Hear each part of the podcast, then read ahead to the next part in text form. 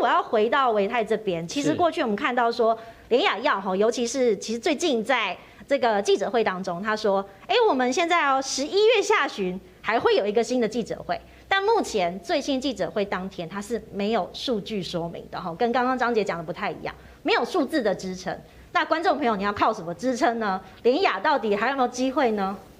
呃，我觉得很很多同很多朋友都跟跟我一开始一样，我会把联雅跟联雅药混在一起。啊，事实上台北股市有一档叫联雅光，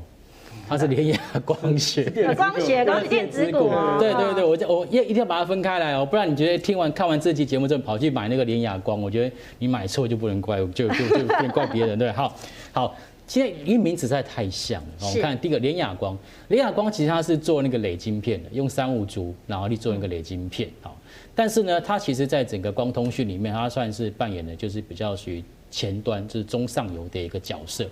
它其实获利不错，它在去年的 EPS 有高达六点六块钱。哇，这个数字看起来很厉害。对，嗯，所以其实因为因为我们在讲这个三五族的磊晶片，其实制造的过程当中，嗯，它有一些难度在，并不是你想要做就做，它有包括它的难度跟良率的问题。所以其实这样子，虽然 EPS 六点六块钱，连十块都不到，可是它的股价却能够一直维持在两百五十块钱附近，在最近，但之前更高，之前更高。可是联雅药呢，就是怎么说的，生物制剂的相关的公司，大概是在。上个月。上个月才正式挂上新柜，哦，正式挂上新柜。因为当时第一天很热啊，大家觉得哇，我这排队排好长都买不到。很多像我的一些学生，他一开盘就会挂，什么挂三十五的，挂四十啊，我说还还挂六七十的，我说不用想，一定挂一百以上啊。因为新贵没有涨跌幅限制嘛，所以听说后来到一百五左右才有机会，一百五才成交。啊，一百五成交，对对对对对对对对，OK 好，他是主要做生物制剂的，但是他去年的 EPS 则是小幅度的亏损，它是负零点四五元，可是它，我刚刚我昨天晚上特别看了一下，它最近的股价其实也在两百块钱左右，是，所以这也是符合刚刚志玲所说的，其实有些有些个股，我要说股票是投资的是未来，那如果说接下来联雅药它的在它的那个时辰能够提前的话，嗯，那也是我们台湾的很重要的面子啊，对，我们我们岔开怎么岔开一个一个一个事情来讲。其实，在这一次疫苗的这个所谓的研发来讲，我跟几个朋友，也是一些在医学界的朋友，他们跟我讲说，这其实是国力的展现，是是国力的展现，所以美国一定要抢在第一个打生产出来。嗯。俄罗斯也是，包括中国也是。军备大赛。军备大赛之外，还有个这个所谓的疫苗大战，这是我们国力的一个展现。所以为什么我们我们的这个政府这么积极的要去推动我们的一个疫苗国产化？我觉得有这样子的一个因素存在，那我也非常非常支持。嗯，因为疫苗其实虽然大家吵翻天了，但是以财经面来说，哈，不管是哪一个国家，疫苗等于是这个军事武器的展现之外，对，也可以救人，所以其实它是一个非常重要的战备资源。是。那以这个角度来看，其实每一个国家不管。这个最后有没有通过，应该都要投入研发的这个生产，迟早都要做，不需要靠别人啊。对，所以其实当然靠自己最好，我们也是这样希望。所以其实大家也在关注说，这个高端未来还有没有机会？因为过去哎涨了这么多，但是最近的这个新闻出来说，哎它的 EUA 审查要延宕了。我想要回到张姐，如果说 EUA 审查延宕，它代表的意义是什么？我们要怎么观察它？OK 哦，那所谓 EUA 其实就是紧急的这个授权。那当然，原则上大家当初呢所谓的期望就是希望这个小英总统他说七八月能够打，那你要能打，你就要拿到授权，也就是拿到 EUA。那你第二期跟你 EUA 的审查延后之后，大家对他的期望变得落空了，所以这个部分呢，其实就会影响到。这个所谓的它的这个股价，原则上是这样子，是，对，嗯，所以其实股价目前有波动的同时，哎，大家可能也在想说，哎，这个补件时间要多久？如果我们现在时间是大概七月嘛，那刚刚呃联雅目前我们看的是十一月份哈，因为我们股价看的是未来性，所以目前如果在这个时辰上它提前的话，是不是会提前反映出来？你说这个它的股价，如果它补件的时间有真的提早实现会不会股价会早一波反应？原则上呢，这件事情我觉得是会，可是补件的时间是没有迹可循的。嗯，因为台湾之前也没有做过这件事情。是。那台湾其实我凭良心说，我们的 TFDA 在于审核这件事情是很严谨的。嗯，那简单说，其实有点像是弱国无外交。台湾过去其实也不敢自己审药证，不敢自己审疫苗。那不只是台湾，包括日本、韩国，基本上都是因为这个游戏规则，套一句这个球员、裁判都是美国人定的。是，所以你敢吃药吗？你敢吃的是 FDA 核准的。嗯，所以其实台湾所有拿到药证，我讲过去的历史，例如说宝林拿过拿百灵，他是先取得美国 FDA，接下来台湾的 TFDA 才认证。是，日本也是，韩国也是，基本上是以美国马首是瞻。那这一次我们台湾自己要来做紧急的临床。当然有机会给，可是因为以前没有经验，所以你把我的脖子掐断了，我也没办法告诉你说补件要几天，要多久。那当然相对的剩下来的所谓的提前反应这件事情。我觉得你就必须要审慎而且乐观，是在审慎，但是你要要要要等待一段时间。对，其实，在时间操作上，大家也会很关心，说所谓的基本的组成到底是什么？我们用一张图表呢，带观众朋友来了解一下，目前在新冠疫苗当中呢，有哪一些平台跟技术？其实，观众朋友你可以观察到呢，目前刚刚我们讲的这个美国的部分呢，都是以所谓的核酸，比如说呢 mRNA 跟 DNA，那你可以看到呢，有莫德纳跟大家所熟知的辉瑞，这目前呢在美国是非常普及，你只只要呢坐飞机下飞机，直接走到药局或是好事多就可以施打。那目前大家在台湾关注的是所谓的重组蛋白，哈，是次单位。所以你可以看到，美国的确也有研发哦。那台湾的高端，还有刚刚提到的联雅以及我们的国光，都是因为基因工程技术制造出这个病毒的蛋白。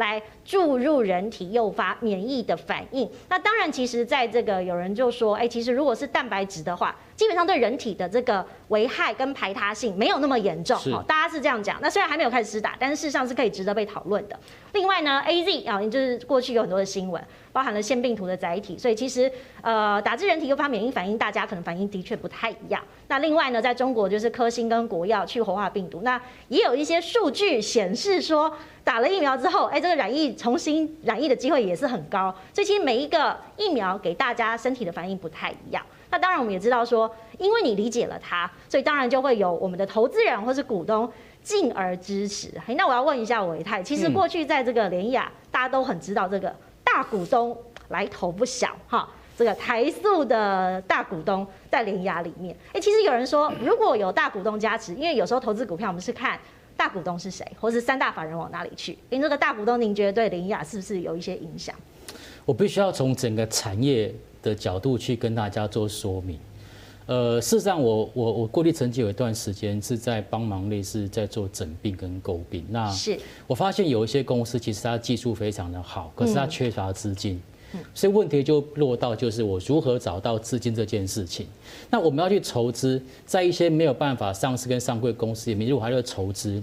他就只好去跟银行借款。可是银行在借款的过程当中，他要什么？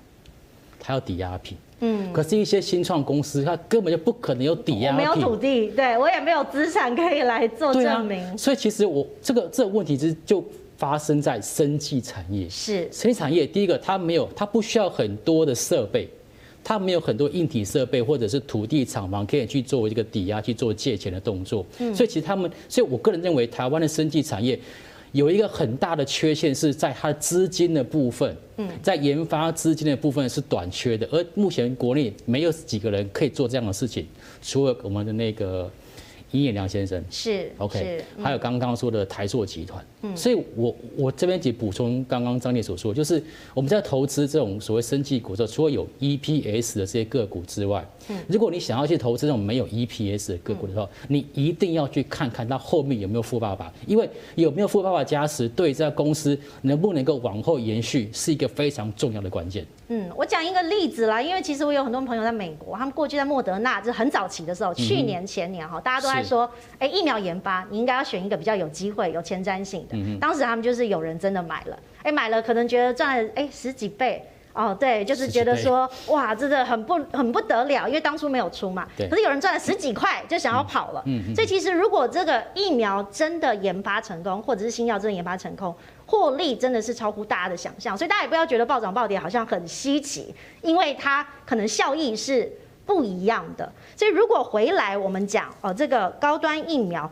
其实它可能也有连带一些效应会带动。我想问一下张杰，哎，过去大家也在谈所谓的积压，是不是？其实如果高端这波有上来，有一些相对应的个股会连带的整个往上走。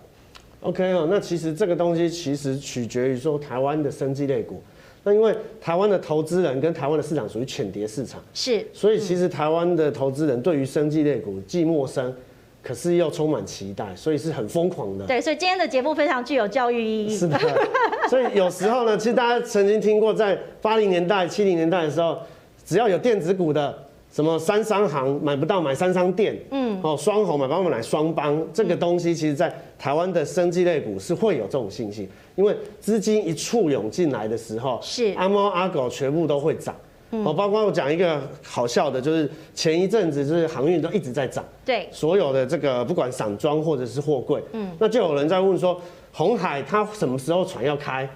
或者是海光哦，其实一个是电子的。代工，那一个是钢筋，那他们就讲说什么时候会涨，所以我觉得连带的效应是所谓的资金的移转会有，可是还是要把它分清楚。我觉得原则上是这样。讲到资金的移转呢，我要回到维泰这边，因为其实过去呢，大家在看大盘，尤其生技类股，其实台康生技啊、东阳啊、北极星药业哈，这几支也有被提到。如果你要操作的话，其实过去以防疫概念，哎，相对来说比较大。你有没有一些比较值得建议大家，或是慢慢可以来观察的标的？好，其实我觉得接下来的这个生技的族群呢，可能会多一个族群，就是这个 CDMO。嗯，就是从这一次本来本来其实没有大家没有特别关注，因为这个是在明年的元月份才要实施，因为这个生计行动条例正式上路是明年一月的事情。嗯，可是因为呢，这个郭台铭先生。他呢，就是投资了这个一档生技公司叫台康生，所以刚刚你说富爸爸很重要，大家都在看富爸爸钱去哪里？对对对，好，所以其实未来的这个生计的一个族群呢，可能就是从原本刚刚当所提到医材，然后保健食品。然后研发新药哦，或者是其他的一些学名药哦，原料药等等。那还有一块，未来可能会多一个族群，就是 CDMO，就委托开发跟制造。嗯，那其实这个其实也是蛮符合我们台湾的产业结构，因为台湾其实基本上，就像刚刚队长所说的，就是我们研发的那个年，这个什么年纪啊 不够长，人家是百年历史，我们是一二十年历史，所以要跟他拼研发可能不太容易。但是我们的工厂管理，我们的制造生产其实是非常非常强的。那如果说我们把能能够去做到这种所谓的委托开发跟制造，有点像是我们电子里面讲的所谓的 OEM 跟 ODM 的话，那事实上这反而是有机会帮助我们台湾的生技产业走出另外一条路。那么这个 CDMO 呢，其实根据市调机构的一个研究数字来讲。大概在二零二三年的产值会来到一千一百七十三亿美金哦，美元呢？美元是美元，对，好，所以其实这个其实是非常非常大的一个蓝海，而不是红海。那除了刚刚这个我们所提到台康生技之外，其实目前已经有提出来就是要去做 CDMO 的，包括像宝瑞、永兴、北极星，刚刚你有提到，对，像是东阳跟泰福，哦，这些都是未来。它有机会要去切入这种 CDMO 的这样子的一个领域。那台康生蛋除了这个 CDMO 之外，它还有另外一个药物开发的部分。那这个就变成说，我们要讲呃两手策略吧，就是我我我我这边是要赚钱的，我这边可以烧钱。啊，以前的新药公司是我都要两只手都在烧钱，对，所以他根本没有人投资，反而就没有办法获利，对，就不会有一个好的结果。所以现在的生技股未来的走向变成比较平衡式发展，我这边要有收入，要有 income，我才有办法去做研发。所以它在药物开发部分也有，包括像乳癌啦，嗯，的药，还有抑制血管生成的药跟苗疫苗用的载体蛋白这部分，我觉得其实。呃，如果说就讲，就目前来讲，就资讯来讲，比较透明的大概就是台康生。是。那其他的几档个股，我觉得，如果你问我的话，我觉得还挑大的，嗯，就是东阳，就这集团比较大的。好，那他们可能对于这块的部分，他们的切入的一个速度跟资源，也可能会比较完整。对，其实实际应用上大家都可以看得到，因为过去你去医院，其实看到哪一些诶新药研发，或是有一些医师建议，其实这也是一个观察的指标。是哦，哪一个门哪一个科医师呢建议用药，这也是一种观察。那如果说大家在盘面上讨论的焦点，再回到所谓的疫苗研发，因为我们刚刚好像漏了一个重点是国光生啦。过去呢，其实呃在国光好像第一轮被淘汰的时候，哎大家就觉得说。它好像过去有些题材，但是不知道未来还有没有机会死灰复燃哈。所以我们来看一下说，哎，请问张杰这个队长，我们如果国光生看了这个一下，其实过去它其实是有些题材的，基本面也没有那么的让人失望。那如果说要观察它的话，国光生还有没有机会？OK，那。我们来看一下啊，其实国光生一直都是有机会的，只是说这一段时间呢，因为他在第一期解盲的时候它是落后的，所以原则上呢，它的这个抗体的效价不如预期，就没有进入到第二期，等于是它脱队了。嗯，那这一次大家讲疫苗呢，其实就是讲联雅，然后讲这个所谓的高端，再来讲国光。那既然它落队了，其实短线上呢，其实就没有题材性。可是原则上，大家去关注一下国光生，其实，在所谓的流感二价、三价的这个流感，其实它一直在国内也是占有一个所谓的一个地位。是，所以我觉得呢，这个国光生的一个部分呢，其实长时间还是可以关注。那刚刚伟大哥讲了，我很认同，就是说我们一定要有自己的疫苗研发。嗯，那举例，不会是所有的街上。都是这个所谓的 B N W 或是 Porsche，是所谓的国产车，呃，国产车还是有需要的嘛。我们举韩国为例，韩国其实很多他们自己的现代汽车，那其实都需要。你不会每个人每天都吃米其林，那你有时候可能也需要，呃，胡须章或或者是所谓的鼎泰丰。所以我觉得这个东西在于长线上来看，所有的疫苗股。我觉得都可以持续的去关注。嗯，那刚刚唯泰哥讲的台康生呢，我也顺便补充一下，所谓的这个这个蛋白质药啊，它其实是做可以回到这个这个刚刚维泰哥那那一张那一张那个是是那个，我觉得台湾很务实。我刚刚讲过，我们务实的做我们自己擅长的东西，是例如说代工。那这个 CDMO 的这个代工呢，其实它就是有点像是我们晶圆代工一样。那这个东西是要化学厂。因为我在去年也拜访过这个台康生的刘总经理，那这个东西属于 biosimilar，叫做生物的相似药。嗯，那其实药有两种，一种是化学合成，例如说这个合成的一颗一颗的维他命，或者是这个所谓的这个呃这个头痛药普拿疼，那这种叫做化学名药。嗯，那 biosimilar 就是有一点像是胰岛素。嗯，用注射型的。对，所以你必须要透过像台康生或者是永熙。这些公司去用那个化学草把它做出来，所以这个东西还是很务实。所以刚刚维泰哥讲的，他自己一手我来做 CDMO，我先做代工。今年他的 CDMO 接到日本武田制药的代工，嗯，成长了六倍，是。所以他自己这个部分先赚钱，然后再来买养心药，嗯，那养心药的部分乳癌，现在他在三月二十四号第三期其实解盲有过。那所以我觉得像台康生他做这种化学槽，不管是高端或者是所谓的国光生。其实所有的疫苗都有找他做代工，也不外乎为什么郭董会在一百多块的时候再去，其实已经从三十块涨了三四倍，是郭董还是一样大刀继续加码了，去加码，对，原则上是这样子。我们看到资金动向，还有大家刚刚呃来宾给大家分享，就会发现政治节目跟财经节目很不一样。好，大家都希望说台湾的产业要好，然后要带动所有台湾的产业一起往前走，然后甚至走向国际。我觉得相信对于长线来说，台湾是有机会的。